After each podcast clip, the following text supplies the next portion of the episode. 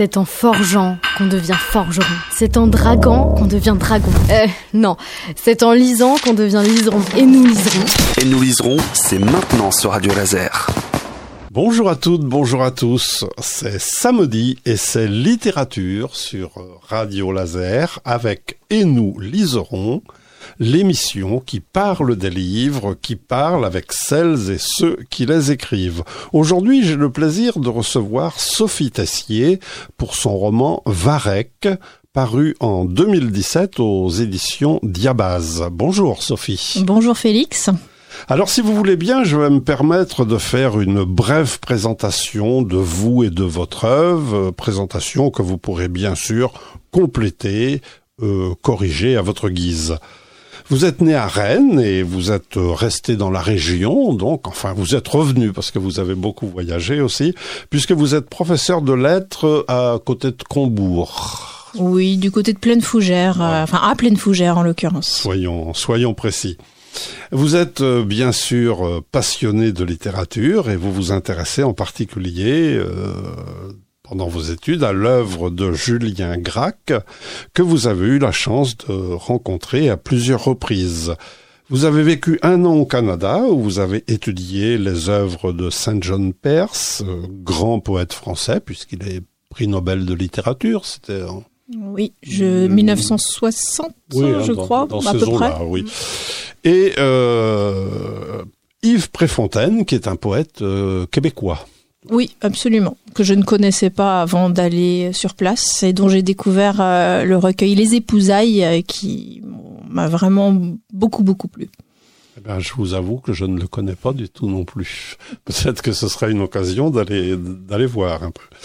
Par ailleurs, vous êtes fasciné par les pays nordiques, alors la Norvège, l'Islande, le Groenland, pour leurs paysages, pour leur culture et leur mythologie.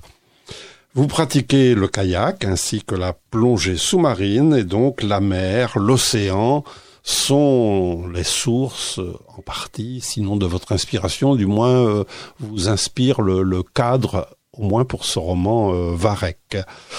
Euh, vous avez publié auparavant un recueil de poésie, Groenland Est, qui a été traduit en breton. Voilà donc le portrait que je peux faire de vous. Est-ce que vous avez des éléments à corriger, à ajouter euh... Euh, Non, je ne vois pas. Je trouve que tout est très complet déjà. Eh bien, peut-être que avant d'entrer dans dans Varek, dans votre roman Varek, dont qui va être le, sujet de notre échange. On pourrait parler euh, rapidement de ces deux auteurs, euh, l'un que vous avez rencontré, Julien Gracq. Euh, vous pouvez nous dire quelques mots Vous l'avez rencontré dans le cadre de vos études Oui, c'est ça. C'était en 1997, donc euh, dix ans avant sa mort, si je ne m'abuse. Et je m'apprêtais à l'époque à faire une année de maîtrise de lettres modernes. Et il me tenait à cœur de travailler sur son premier roman au château d'Argol. Et je souhaitais donc euh, avoir pour axe directeur euh, l'étude du, du surréalisme et du romantisme allemand dont ce roman et son écriture étaient emprunts. Et donc, je, il m'a paru intéressant d'essayer d'entrer en contact avec l'auteur, qui est vraiment ma figure tutélaire. Hein, c'est vrai, euh, Julien Gracq, je le, je le, place vraiment très très haut euh, dans notre panthéon littéraire. Et donc j'ai euh, tout simplement envoyé une première lettre euh, à la mairie de Saint-Florent-le-Vieil parce que je ne connaissais pas du tout son adresse. Donc avec l'espoir que le courrier soit à, à, arrive à, à, à, bonne adresse. Et puis effectivement, euh, j'ai eu quelques temps plus tard euh, une réponse, donc euh, avec une écriture noire, petite et serrée, qui m'a serré le cœur d'ailleurs aussi. Que et vous gardez précieusement. Oh bah oui, et puis ainsi que les autres lettres qui s'en sont suivies d'ailleurs, hein, elles sont précieusement conservées dans une belle boîte. Et puis donc il y a eu un premier échange en quelque sorte épistolaire. Et après quoi, j'ai euh, franchi le pas et j'ai osé solliciter euh, donc une entrevue et euh, il a répondu favorablement. Mais il fallait pour cela, pour mettre tout en place, que je lui téléphone. il m'a donné son numéro de téléphone en me disant de le contacter et c'est probablement le coup de téléphone le plus difficile et le plus intimidant que j'ai eu à passer de ma vie. et de même lorsqu'il m'a fallu aller sur place à Saint-Florent, lorsque je me suis approchée à pied du portail euh, qui donnait accès à sa maison, euh, le cœur m'a battu très très très très fort. j'imagine, j'imagine fort bien, oui. Donc un homme réputé assez secret, mais oui, réputé voire assez sauvage, mais en réalité, donc c'est peut-être un homme pour ce que j'en ai vu en tout cas extrêmement courtois et qui finalement mettait très très à l'aise euh, son visiteur. Euh, donc euh, il m'a très très vite mise à l'aise, il m'a offert un, un, thé, des pâtes de fruits, moi qui n'aimais pas les pâtes de fruits depuis les pâtes de fruits au cassis ah, bah, sont restées ont gardé un goût inoubliable. Bah, c'est un peu comme une madeleine de Proust. voilà, exactement. c'est ma madeleine à moi. Et puis, euh, ben, finalement, l'entretien s'est très très bien passé. Euh, j'ai pu poser toutes les questions qui me qui me sont venues, que j'avais préparées euh, sur un papier. Et puis finalement, la conversation après s'est engagée de manière plus intime et plus naturelle, on va dire. Donc c'était une une rencontre qui n'était pas du tout décevante, bien au contraire, parce que ça peut être un risque, il est vrai, de vouloir rencontrer l'auteur qui se cache derrière une œuvre. On peut prendre le risque d'être déçu par l'homme. Sans doute. Hein. Et c'est, euh, vous parliez de d'Yves Préfontaine, le euh, poète québécois que sur lequel j'ai étudié euh, durant mon année de DEA l'année suivante, en fait, et c'est ce qui m'est arrivé. Ah C'est-à-dire que j'ai été complètement euh, euh, subjugué, enfin c'est peut-être le terme est un peu fort, mais convaincu en tout cas par son écriture.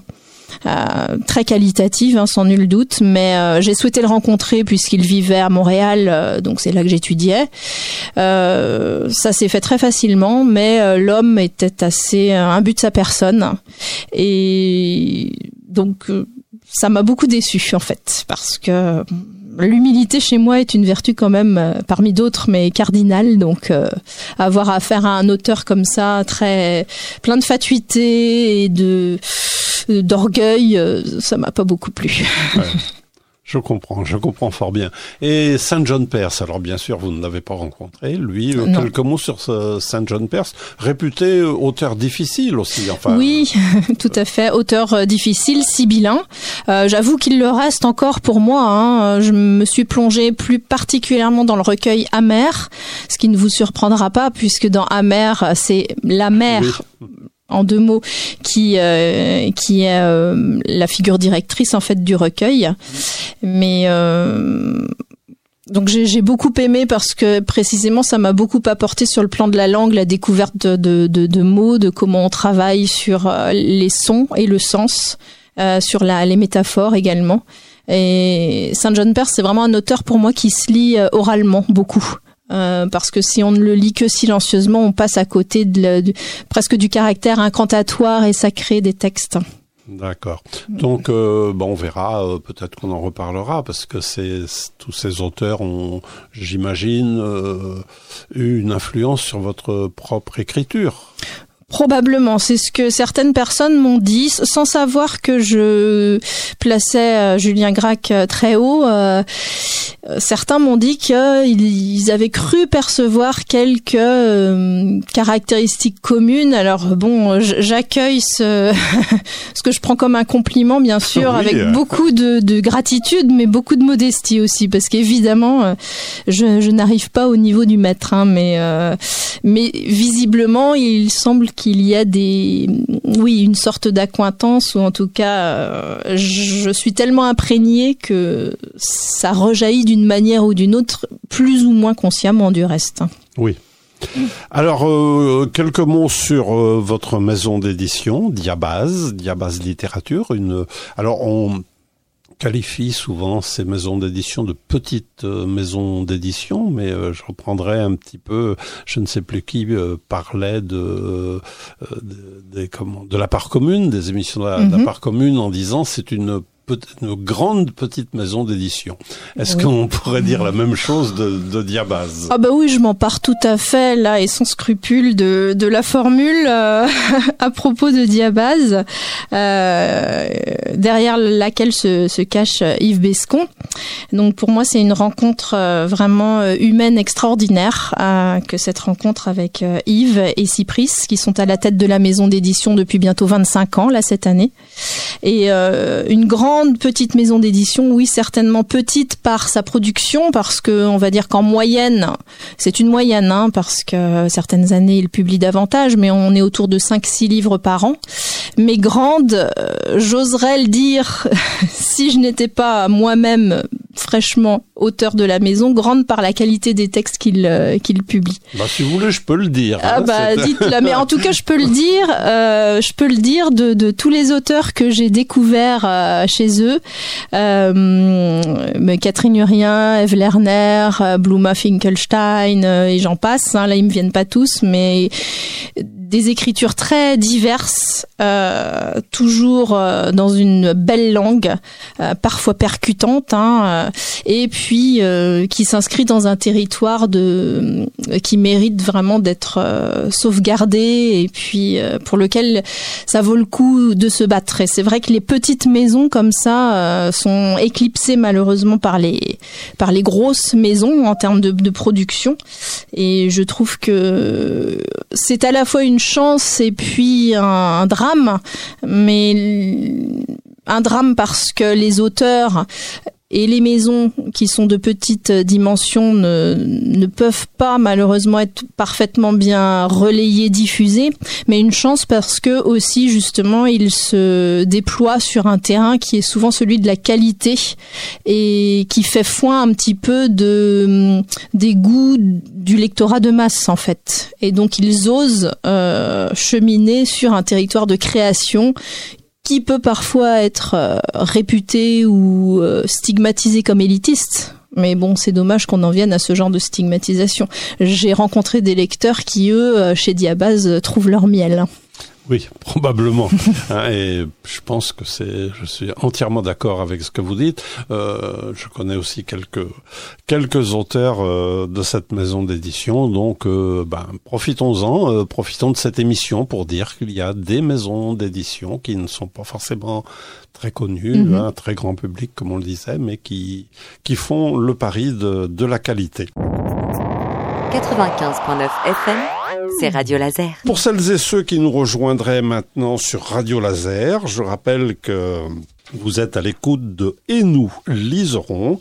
Je reçois aujourd'hui Sophie Tessier pour son roman Varek, paru donc, nous en avons parlé tout de suite chez Diabase en 2017. Alors, euh, Varek. Eh bien, c'est une histoire euh, entre euh, rêve et réalité. Je propose, Sophie, qu'on parle d'abord des trois personnages principaux.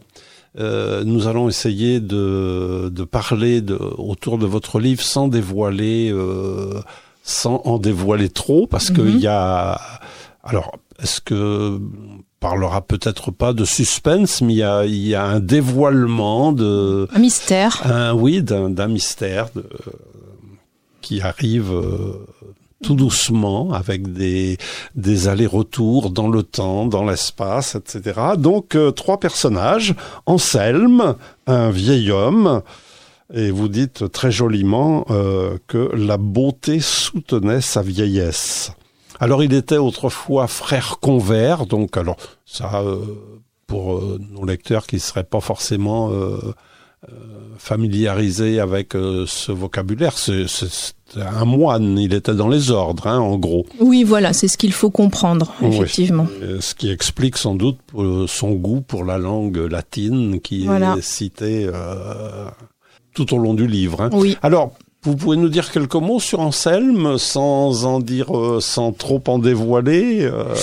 Alors, euh, bah, quelques mots, c'est un peu difficile et je suis toujours un peu, comment dire, étonnée euh, dans les émissions littéraires justement euh, par la place qu'on donne à la, aux personnages et à leur psychologie en quelque sorte, comme si c'était des personnages vivants. Et donc là, je suis un petit peu, euh, pour moi, ce sont vraiment des constructions. Et du coup, j'ai toujours, un, je me suis posé la question. Et moi, qu'est-ce que je répondrais si on me posait la question euh, de dire quelques mots sur mes personnages et me voilà assez embêtée en fait. Euh, Anselme, euh, bah, je pense que vous en avez tout dit. Euh, c'est un vieil homme lettré, érudit, euh, dont on comprend au fil des pages que c'est un ancien homme d'église, en tout cas probablement effectivement un moine, moine défroqué. Et donc euh, régulièrement, effectivement, c'est un contemplatif. Donc euh, il pense, il réfléchit, il médite, il observe la nature, il y est très sensible. Et donc il y a des réminiscences effectivement de, de phrases latines qui euh, ressurgissent comme ça. Alors je rassure tout de suite les, les lecteurs éventuels ou les curieux. les phrases sont la plupart du temps traduites. donc c'est des phrases soit que j'ai tirées tout simplement d'un vieux missel de ma grand-mère, ou alors de d'auteurs stoïciens parce que j'ai un petit faible depuis mes 15 ans pour la littérature stoïcienne. J'ai les pensées de Marc Aurèle qui sont depuis mes 15 ans sur mon bureau qui ne me quittent pas. Et puis que parfois j'ai euh, moi-même euh, imaginé aussi, hein, donc euh, en espérant que mes traductions latines soient correctes. Alors on n'a plus le. Autrefois on pouvait aller voir les pages roses de du Pilarousse. Exactement. on n'a plus ça maintenant. Et non. donc euh, vous les traduisez, donc il euh, n'y a pas de souci. Alors euh, très rapidement aussi le chantôme, Mhm. le chantôme que qu'on a cru mort longtemps. Et je cite aussi une phrase que je trouve extrêmement belle la solitude poussa autour de lui comme une mauvaise herbe dont, il fit peu à peu sa litière. Mhm. Euh, alors, ben, je vous pose la même question, même si elle est un peu em- embêtante. Euh, Dites-moi, alors je peux peut-être être plus précis, euh, comment vous avez construit le, le nom, le chantôme. Alors là, c'est tout simplement un mot valise. hein. Donc le chantôme, c'est un, un vieux pêcheur, effectivement, lui. Donc il y a beaucoup moins d'instructions et on le perçoit à son langage aussi dans, dans le livre, qui est très différent de celui d'Anselme. Et euh, c'est un pêcheur à qui il est arrivé un, un drame. Euh, effectivement, comme vous le dites très bien, on, on l'a cru mort et puis finalement, il est, il est reparu sur une grève, euh, les cheveux mêlés de sel et de sable. Et puis euh, depuis ce jour où on l'a retrouvé euh, en vie certes, mais on l'a retrouvé euh, avec un petit peu de la tête en moins, on va dire. On le trouve étrange, curieux. euh, on pense que sa tête a peut-être heurté une roche ou en tout cas euh, qu'il lui est arrivé quelque chose parce qu'il n'est plus le même. Et hum, donc je vais pas trop dévoiler ce qui lui est arrivé exactement, mais euh, du jour au lendemain, donc euh, comme personne ne veut croire à son témoignage de ce qui lui est arrivé, eh bien, il va décider de rester sur son quant à soi, en quelque sorte, et de errer euh, dans le port, et sur la côte, en fredonnant, en chantonnant, en faisant fi un petit peu du reste du monde et des hommes. Et c'est pour ça que on va le surnommer euh, le chantôme. C'est à la fois, il n'est plus que le fantôme de lui-même, mais comme il fredonne régulièrement, on l'entend qui chante, et ben, c'est devenu le chantôme. Très, très joli mot valise, comme, Voilà. euh, comme vous le dites. Alors, euh, troisième personnage, Gaspard, un, un jeune garçon à l'imagination débordante. L'imagination de Gaspard, écrivez-vous, courait au courait grand largue. Alors, euh, oui, quelques mots sur euh, Oui. Gaspard? Allons-y. Je, désolé, commence à hein, m'habituer aux que- questions oui. embêtantes. Euh, bah, euh, son imagination courait grand largue, c'est déjà une façon de dire son lien en fait, euh, plus ou moins caché en fait avec la mer. La mer MER, peut-être ME accent graveur Oui. euh, également, je n'en dis pas plus. Et euh, donc on se demande, je pense, au départ ce qu'il fait là, puisque nous avons affaire à un village qui a été déserté de ses habitants, hein, un village de bord de côte. Donc il y a ces deux vieillards et puis ce jeune adolescent auquel on donne à peu près peut-être 10-12 ans. Donc on se demande effectivement ce qu'il fait là. On comprend en tout cas qu'il a été recueilli et que Anselme notamment s'en occupe. Et euh, donc euh, Gaspard, lui, lui euh, profite de d'une grande liberté qui lui est laissée pour euh, s'acclimater euh, au paysage, à la nature. Il en est très proche et à la mer notamment, effectivement.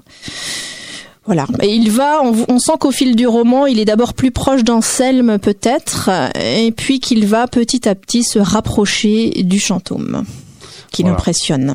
Et on ne dira pas pourquoi. Il y a un chat aussi. Un chat aux empreintes sigillaires. Oui. Donc, euh, Alors le chat, euh, ben, au début du roman, le chat m'a permis finalement de passer subtil, enfin subtilement, plus ou moins subtilement, mais enfin euh, à pas feutrer plus plus exactement d'un personnage à un autre. hein. C'est celui qui dans les premières pages me permet de présenter d'abord Anselme et puis le chantôme et puis Gaspard, puisque le chat tout à fait librement aussi hein, passe d'un endroit à un autre et donc d'un personnage à un autre. Et il va prendre aussi de l'épaisseur euh, au fil des pages, puisqu'il va avoir son double en quelque sorte euh, qui va apparaître et dont on se demande un peu à quel monde il appartient, monde fantastique, monde réel, on ne sait pas trop. ce qui est souvent dévolu au chat. Le chat a cette, Voilà. cette qualité de, de, De- rêve, de, de- Voilà, d'appartenir à une sorte d'entre-deux, euh, exactement. Ouais.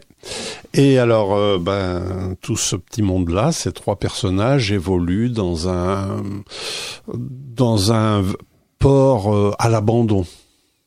Oui, mais disons que en fait c'est tout le village qui a été abandonné puisque les habitants ont fui une menace, la menace d'un danger qui finalement ne s'est pas encore réalisée. Je dis bien pas encore. Et seuls ces trois personnages-là, en tout cas ces deux vieillards-là, qui plus tard ont recueilli l'enfant, ont décidé de rester quoi qu'il en coûte.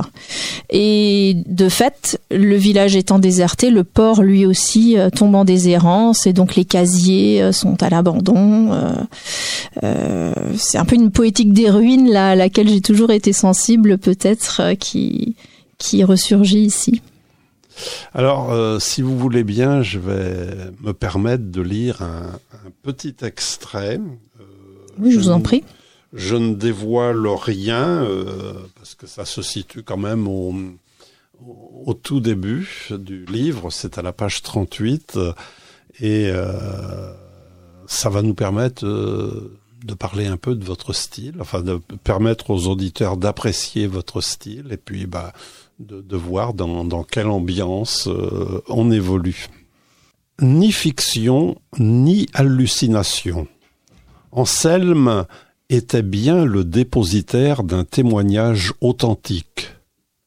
Le coup de baume, la mer partout qui sonne, qui s'ébroue, la succion minutieuse des bottes, fichu lest, les crampes, la résignation en guise de coup de grâce, et puis l'engloutissement, et puis le silence, un silence démesuré, jusqu'à ce qu'une chevelure s'enroule à ses épaules, et qu'un baiser prolongeant son souffle à l'envie, il découvre, éperdu, que tout au fond de l'eau est lumière et musique, que les algues sont des jardins, les rochers des églises, et les grandes marées un balai de nageoires, spirale des longs cheveux mordorés, des hanches lascives, du corail au pourtour des jolies bouches.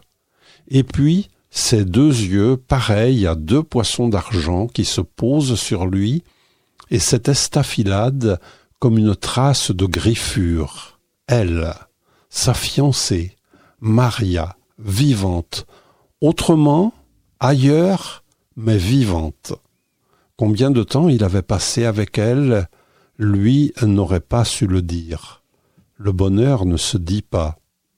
En tout cas, il n'avait pas eu le droit de rester. Pas encore. Et c'est pour ça qu'on l'avait retrouvé. C'est magnifique. Merci. Je- euh, donc on ne dévoile rien, bah, sauf l'existence de Maria, mais euh, Oui. on, on va la découvrir très vite. Euh, on sent l'influence de la, enfin, de quelqu'un qui pratique la plongée sous-marine. Oui, c'est possible effectivement, notamment par le les allusions, enfin l'allusion aux, aux, chevelures, là la chevelure qui s'enroule, c'est je pense immanquablement à ce moment-là au, au, au, mouvement euh, justement qui peut être lassif euh, des laminaires sous l'eau là quand on est à 10-15 mètres, hein, c'est euh, la profondeur idéale pour être dans les forêts de laminaires et il y a, y a, quelque chose de, de ce goût-là effectivement que j'essaie de retranscrire ici. C'est extrêmement sensuel également comme, euh, comme texte, je trouve. Ah bah ça me fait plaisir que vous dites, que vous disiez ça parce que j'accorde beaucoup de place effectivement aux sensations dans mon écriture. Et euh, c'est un défi je trouve que d'essayer de les de les restituer. Et le meilleur biais pour ça me semble être souvent la, la métaphore. Et donc j'essaie souvent effectivement de oui, de, de, traduire des sensations, notamment visuelles, tactiles, euh, par le prisme de la métaphore. Et comme mes personnages sont, sont dans des contemplatifs qui aiment euh, à observer, à ressentir euh, la, la, géographie euh, et les paysages qui sont autour d'eux, j'ai besoin de les inscrire effectivement dans la nature pour qu'ils prennent vie aussi. Donc ça passe par là. Il faut pour que les personnages prennent vie. Euh, que je passe par les sensations qui sont suggérées ou qui sourdent de la nature, justement. Voilà, et qui nous prépare à... Parce que bon, ce, cet extrait, c'est un flashback dans le récit, mais je ne sais pas si on peut parler de flashback parce que le, le, le temps n'est pas linéaire. Hein, non, le, effectivement. Dans le déroulement de l'histoire, mais c'est euh, un passage qui illustre euh, le, la rencontre, le retour de euh, le chantôme. Oui, tout à fait. Et ces retrouvailles finalement euh, avec la dite Maria. Euh, Alors comment comment elle se fait Comment elles se font ces retrouvailles euh, précisément? Il y a une histoire de bois flotté. Il y a une histoire de de, le corps d'une noyée qui réapparaît. Oui. Euh, tout ça, c'est un petit peu, euh, comment dire, mêlé. Oui, c'est un, petit peu un puzzle qui se met en place. C'est des pièces du puzzle qui se mettent en place euh, d'un chapitre l'autre et puis euh, qui se reconstituent en fait au fil des pages jusqu'à la fin, jusqu'à ce qu'on comprenne bien à la fin de quoi il est question. Et effectivement, euh, vers le début du roman, c'est Anselme qui a l'habitude d'arpenter les plages, hein, de battre l'estrade pour euh, glaner euh, les jolies choses qui s'y déposent. Et il va tomber sur un beau morceau de bois flotté qui lui semble vaguement représenter ou rappeler euh, une image ou quelque chose. J'ai l'impression qu'il y, a quelque chose à faire avec ce, ce, ce, bout de bois. Et il le ramène effectivement dans son atelier, il va le travailler et puis c'est une figure de proue qui va finalement, qu'il va renflouer en quelque sorte. Et cette figure de proue finalement se fait à l'effigie de la fameuse Maria et le chantôme va, va tomber dessus et être extrêmement troublé par la ressemblance entre cette figure de proue et sa fiancée qui elle a disparu euh, sous les eaux dont tout le monde a dit qu'elle s'était noyée euh, des années auparavant. Voilà, 30 ans, voilà. 30 ans auparavant. Parce voilà. Y a quand même des précisions. Oui, voilà, il y, a un, il y a un hiatus temporel mmh. dans le roman de 30 ans et le, le, le, le fameux corps qu'ils vont découvrir, découvrir à l'issue d'une, tempête, là, en pleine nuit, sur la grève, sera le corps d'une noyée et puis le chantôme pris d'un doute quand même va aller seul euh, soulever euh, la voile qui l'enveloppe pour avoir confirmation de ses doutes et il va découvrir que il s'agit bien du corps de Maria en réalité. Oui. On peut dire pourquoi, parce que ça se situe à la page 50, c'est pas encore loin euh, dans le récit, donc mm -hmm. euh, il, euh, il voit la Et naissance d'une voilà. nageoire. Il reconnaît en bas du dos, ce qui pourrait être bien le début d'une nageoire caudale.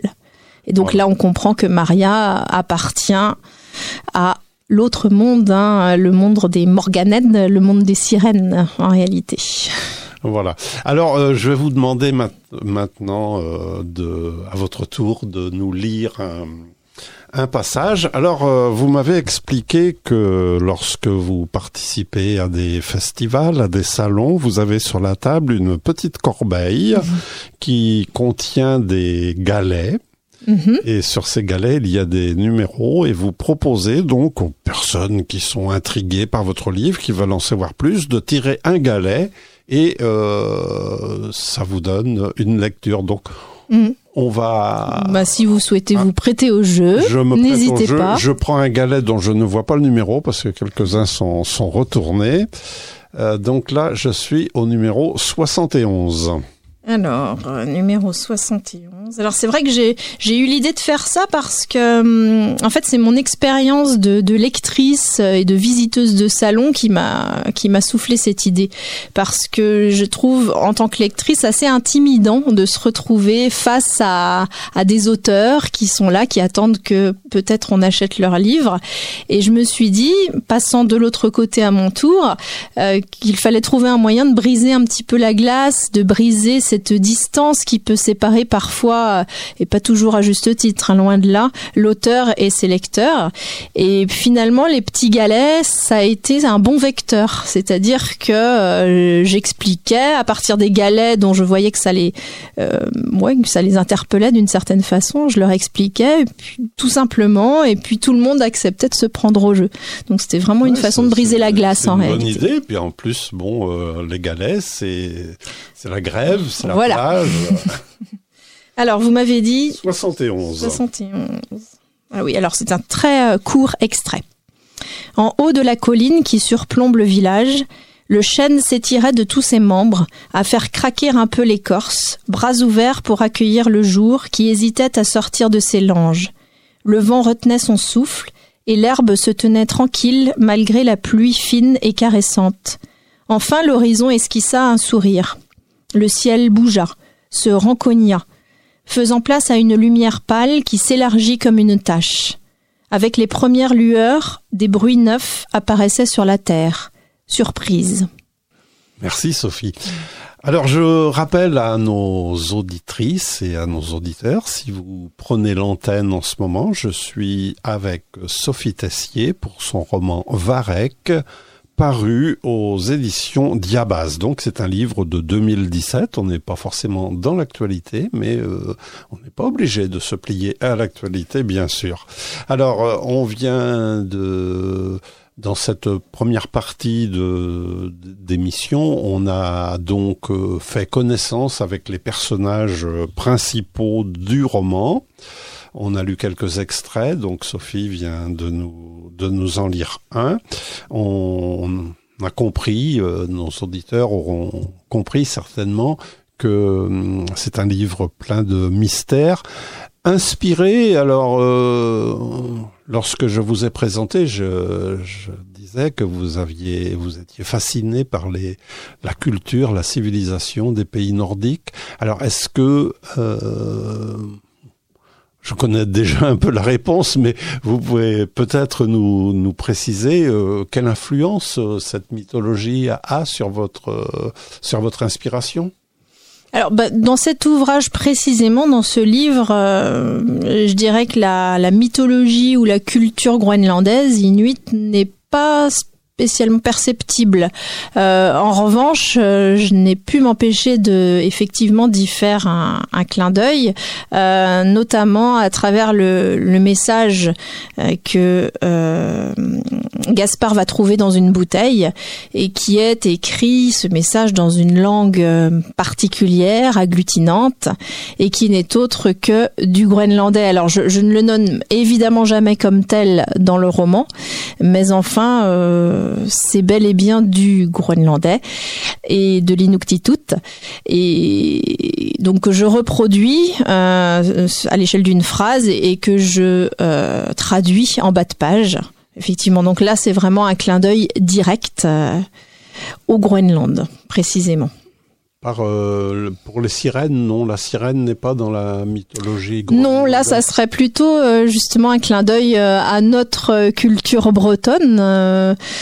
voilà au Morganed dont on a pu parler par chez nous pour le coup. Mais c'est ça, c'est que dans ce roman, je recrée un univers qui est composite d'une certaine façon, c'est-à-dire un univers qui s'inspire de hum, plusieurs géographies, euh, à la fois euh, bretonnes, certains lecteurs me disent ah pour moi ça se passe à tel endroit dans telle île. Donc c'est vrai que je m'inspire beaucoup du de la géographie de Ouessant par exemple. D'ailleurs j'y fais des allusions très claires avec les abris à, moutons euh, disposés en étoiles par exemple. Euh, mais aussi je m'inspire de certains paysages que j'ai pu voir au Groenland. Donc je reconstitue une géographie je la recrée complètement à partir de d'endroits qui existent bel et bien. Donc je tenais à ce que mon roman soit désancré justement sur le plan de, de, la Terre, enfin de l'espace. Il est à la fois désancré spatialement et il est désancré temporellement également. On ne sait pas quand euh, ça se passe. C'est très difficile à dater. Donc on est dans un hors temps, dans un hors lieu aussi, et ça, ça me plaisait beaucoup. Il y a des peut-être des, des, éléments euh, qui nous font penser que c'est quand même pas très contemporain. Je pense par exemple euh, au mot cheminot. Hein, il y a un, comment un, cheminot qui a une importance hein, dans, dans le dans le livre, mais euh, ça s'écrit euh, EAU à la fin, donc ça n'a rien à voir avec la SNCF. Voilà, effectivement. Bah, j'ai le goût de, de, redonner un peu place à certains mots qui sont tombés en désuétude et, et du coup aux réalités qui s'y rattachent aussi, c'est vrai. Mais il y a une sorte d'intemporalité dans tout ça finalement. Oui. Hmm. Alors, je dois dire que ça m'arrive euh, assez rarement mais euh, quand j'ai lu votre roman, j'ai euh, à plusieurs reprises consulté mon bon vieux qui est en trois volumes parce que j'ai trouvé des mots que je ne connaissais pas. Et c'est vraiment un plaisir. Alors, euh, d'autres personnages, alors sans, sans trop en dire, il y a Morgan ou Morgan. Oui, moi je prononce Morgan, mais les lecteurs sont libres de le prononcer à leur guise. Mmh. Alors, euh, on va pas dire qui c'est, mais euh, donc. Euh, il a son importance et c'est vrai qu'il n'apparaît pas tout de suite. il faut attendre une, ouais, d'avoir passé la, la, première moitié du roman pour qu'il fasse irruption. Mais bon, le, le, choix du prénom nous laisse quand même. Voilà, il n'est pas totalement gratuit ni anodin, effectivement. Alors j'aurais voulu parler aussi, alors bon ça va peut-être paraître un petit peu désordre, mais comme je ne veux surtout pas trop dévoiler, euh, euh, de certains objets. Je pense à l'horloge, par exemple. Ah. Alors oui, elle est, elle est faite comment cette horloge? Euh, l'horloge, ben justement, on apprend que c'est euh, ce fameux Morgan qui, euh, quelques trente années plus tôt, l'a confié à Anselme pour qu'il en prenne grand soin. Et on comprend que cette horloge revêt une dimension en quelque sorte magique, hein, puisqu'elle a eu le, la propriété de suspendre le temps finalement, et de suspendre justement le, le danger qui menaçait euh, les habitants euh, durant cet espace de temps, durant ces 30 ans. Et elle est conçue dans de, des matériaux qui relèvent aussi en partie de la mer, hein, puisqu'on y retrouve de la nacre par exemple, qui la rend très belle cette horloge, effectivement. J'ai éventuellement, euh, je pourrais lire un passage, si ça s'y prête, je ne sais pas si nous avons le tout temps. Tout à fait, oh oui. Euh, où il est question euh, non pas de l'horloge directement, mais de du vide qu'elle laisse lorsque Morgan réapparaît donc pour la récupérer cette horloge. Oui.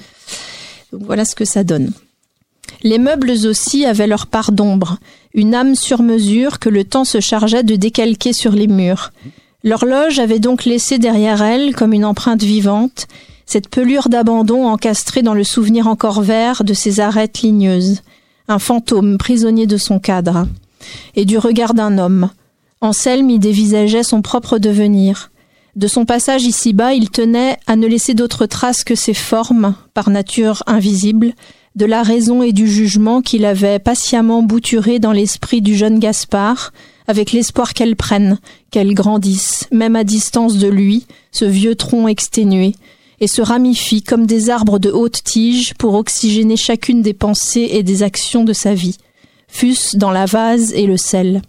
Le vieil homme souhaitait s'effacer, disparaître sans bruit, débarrasser le plancher comme la sueur pâlie du crépuscule, qui, balayé par le vent, n'a pas le temps de peser sur les épaules du monde. Voilà, et avec, euh, à travers cette horloge, on, on aborde plusieurs thèmes. Et il y a un thème qui revient euh, souvent aussi, alors c'est euh, la vieillesse, la beauté de la vieillesse, euh, ni alors je vais pas j'ai abandonné ce mot là parce que je vais le comment... pas mieux.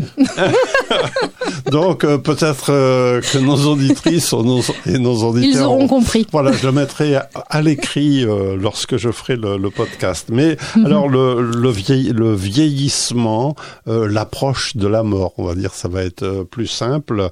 Donc c'est très présent tout au long du livre c'est vrai que la mort euh, hante les pages d'une certaine façon, on peut lui dire, euh, sans pour autant hein, que le livre euh, soit triste euh, en tant que tel, mais la mort est un, une thématique qui me, oui, qui me préoccupe, c'est beaucoup dire, mais euh, qui m'intéresse. Et surtout, je pense que c'est peut-être dû à l'influence du stoïcisme dont je parlais euh, en début d'émission. Hein. Le stoïcisme m'a beaucoup marqué quand j'étais adolescente et sans prétendre évi évidemment respecter les préceptes de, gens comme Sénèque ou Marc Aurèle, euh, l'acceptation en tout cas du temps qui passe et, de, cette perspective à laquelle on tend tous euh, est un thème qui me, qui me porte, oui, que plaisir à évoquer entre les lignes.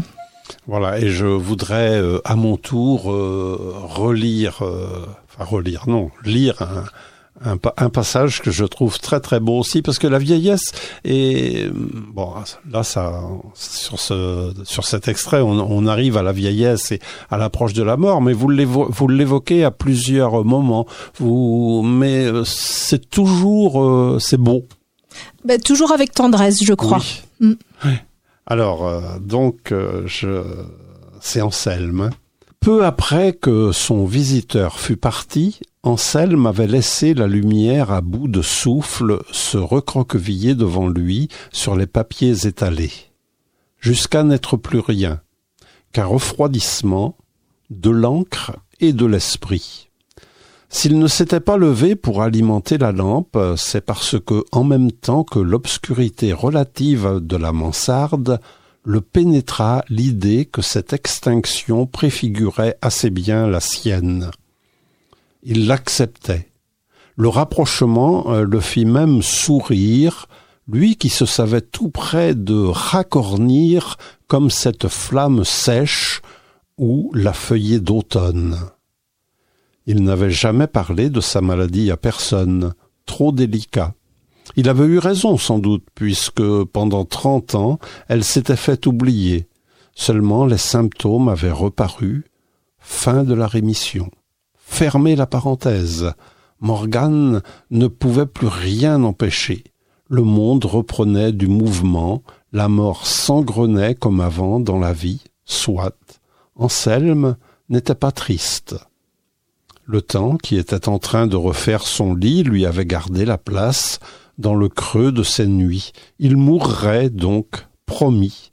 Res mox ad finem veniet, ce qui veut dire l'affaire sera bientôt terminée.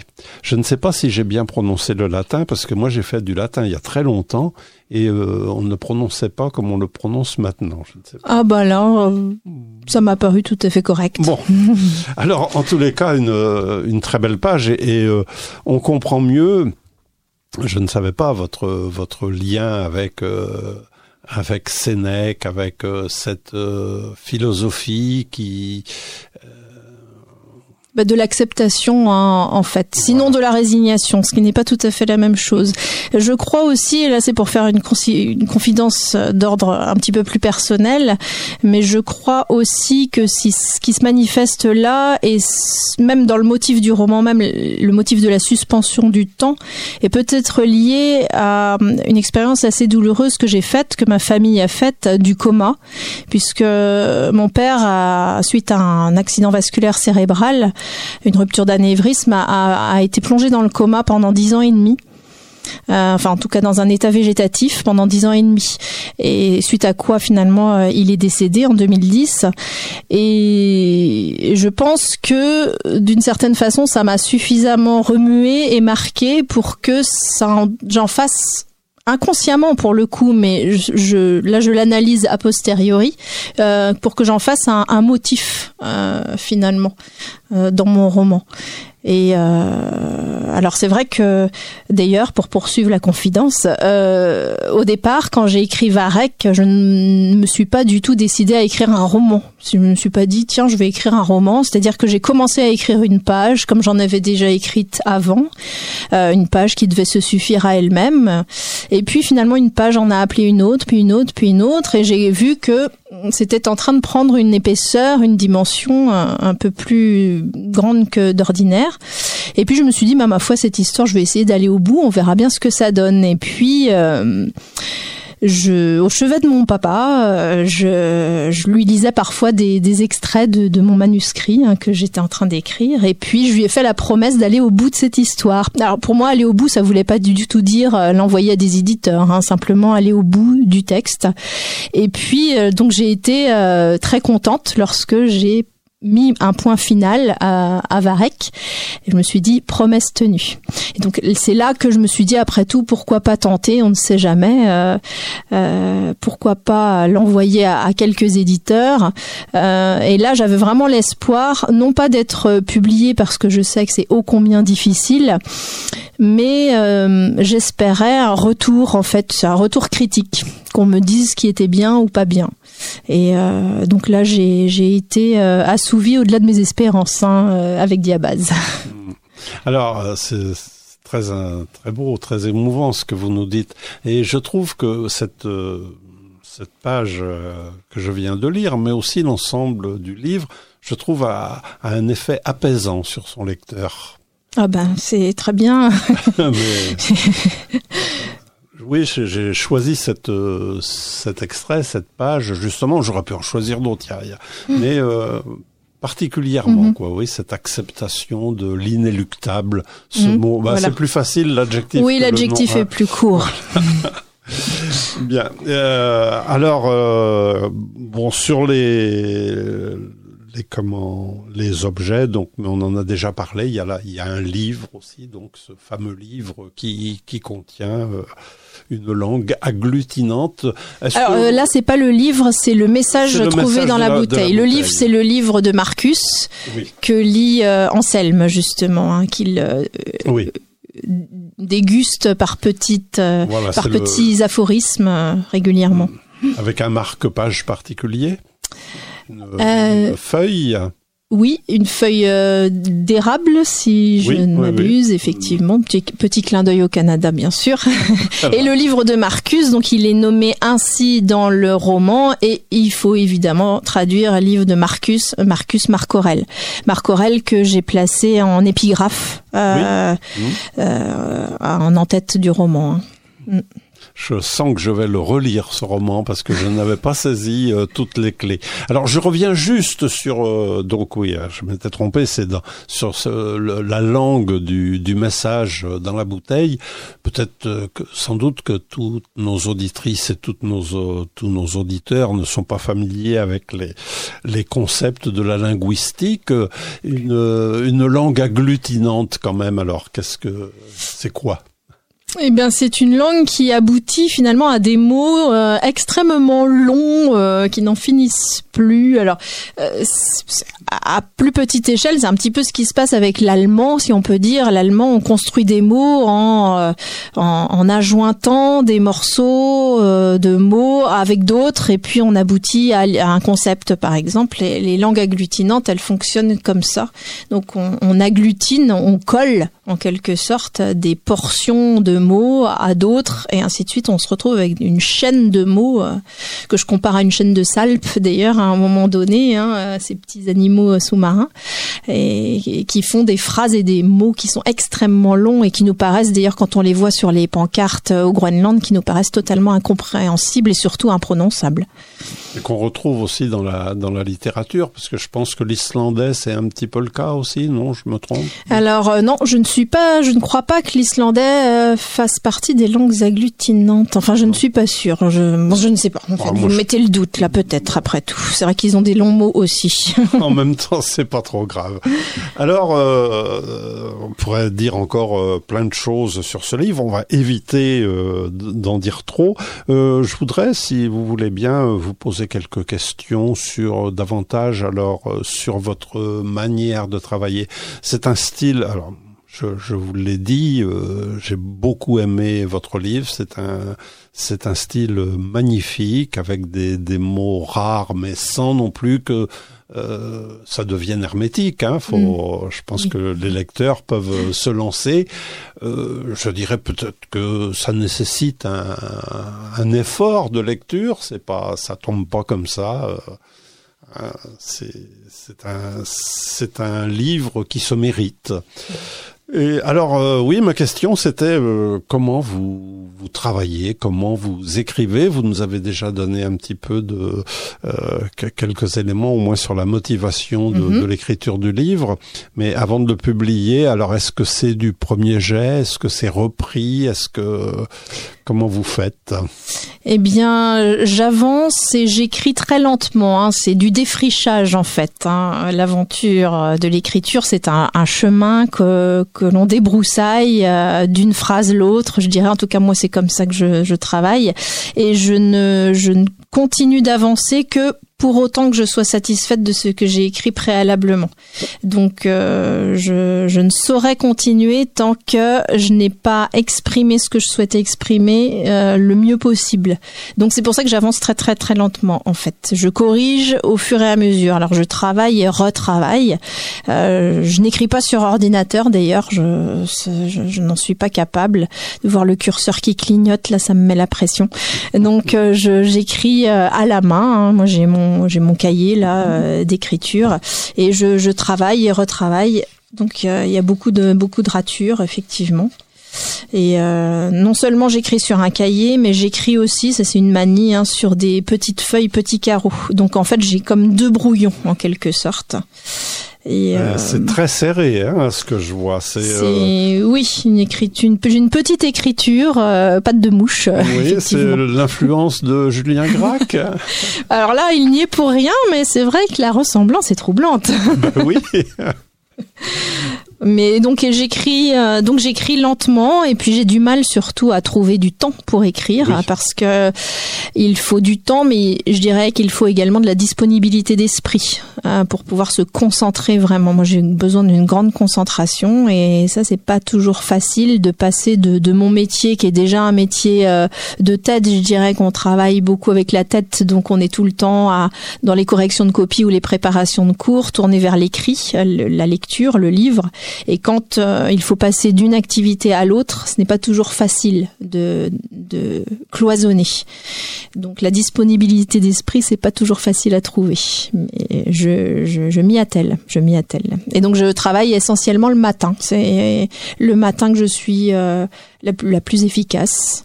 Et j'aime bien quand le jour se lève, euh, j'ai l'impression d'avoir du temps devant moi, une longue plage de temps qui s'offre à moi et voilà, quand à l'extérieur tout est calme, je trouve que c'est un moment très propice à l'écriture. Voilà. Alors, euh, question qui va avec.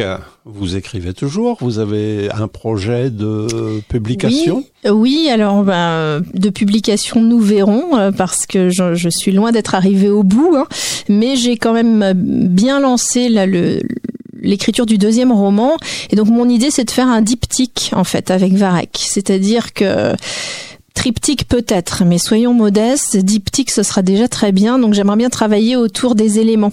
Varek, on peut dire que euh, Varek, euh, comme c'est la mère qui est le, en quelque sorte le personnage principal, donc c'est l'eau, Varek incarne l'eau, et ce sur quoi je travaille actuellement, ça serait le feu, son symbole. Donc euh, l'idée étant de conserver certains euh, traits communs avec Varek, c'est-à-dire ce dont je parlais tout à l'heure, le hors temps, le hors lieu, on retrouve ça, même si on peut imaginer que mon prochain roman, donc ça se passe l'hiver et non plus l'automne, et puis que ça se passe probablement aussi dans un pays qui pourrait ressembler à l'Islande, terre volcanique s'il en est, mais rien n'est dit comme tel, rien n'est vraiment précisément euh, situé Et il y a une place qui sera faite aussi au fantastique, sans jamais quitter tout à fait le monde réel. Ça, ça va être un peu votre votre marque de fabrique, si j'ose dire. Vous, vous êtes très attiré par euh, oui par ce monde. Euh, bah, par ce monde de l'entre-deux en fait. Euh, j'aime beaucoup. Euh, je, je, trouve que la littérature euh, actuelle, d'une manière générale, ne me satisfait pas pleinement parce qu'elle est extrêmement ancrée dans le réel. Euh, les auteurs se font vraiment les échos de d'enjeux sociétaux et on attend d'eux d'ailleurs souvent qu'ils prennent position. Moi, j'ai besoin de la quand je lis, en tout cas en tant que lectrice, que la littérature m'aide à m'évader, voilà, me fasse décoller un petit peu et m'éloigne de, de, des turpitudes de, ce qu'on connaît dans le monde réel justement.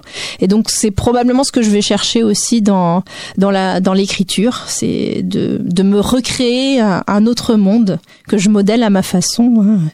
Et comme disait je ne sais plus quel auteur dernièrement, j'ai entendu ça, j'ai trouvé l'expression assez belle. Euh, l'écriture pour moi c'est ma façon à moi d'être seule. Et je me suis retrouvée dans cette formule. Alors, euh, Varek, donc, euh, aux éditions Diabase. Et euh, j'ai dit que vous aviez écrit de la poésie avant d'écrire ce roman, Groenland Est. C'est un livre de poèmes. Et vous nous offrez dans Varek, euh, je dirais presque en, bonus, un poème pour... Ah il faut, il faut que le lecteur soit attentif à bien tourner parce qu'on a l'impression que le livre est, est fini à la page 171 et puis, oh, surprise, on tourne la page et on a un poème. Alors, euh, Sophie, si vous voulez bien nous, nous lire ce poème. Oui, effectivement, c'est la mise en page du texte fait que euh, il s'inscrit dans la poésie, hein, clairement, plus que dans le narratif à proprement parler. Tonnerre, le ciel bas, le rappel, de la haute mer, parentèle innombrable qui porte d'argent, de sable et de sinople, enseigne déployée des vagues métalliques qui avancent en ordre serré à plusieurs milles à la ronde. L'horizon en personne délaisse ses arrières et monte en première ligne, arrachant au passage les bouées de casier pour décorer sa boutonnière. Arrasant tout relief, galets, rochers, falaises, il va à l'assaut de la terre, ferme. Il va, il va si vite et le flot derrière lui, au service de la mer qui étend son empire sur les dunes, sur les fours à Guémont, sur la lande, sur les chemins, sur le hameau, sur la colline, sur les oiseaux, sur les hommes, les lapins, les abeilles, l'emportant de vive force sur le monde, l'horizon tire un trait. Merci Sophie. Merci à vous, Félix. Et donc, c'est sur cette euh, magnifique lecture que nous allons terminer notre euh, émission qui était consacrée à Varek, donc euh, ce roman de Sophie Tessier paru aux éditions Diabase. Merci à toutes nos auditrices, à toutes nos auditeurs à tous nos auditeurs, pardon. Merci à vous, Sophie. Merci de m'avoir invité, c'est très gentil. Voilà. Au revoir à tous. Au revoir.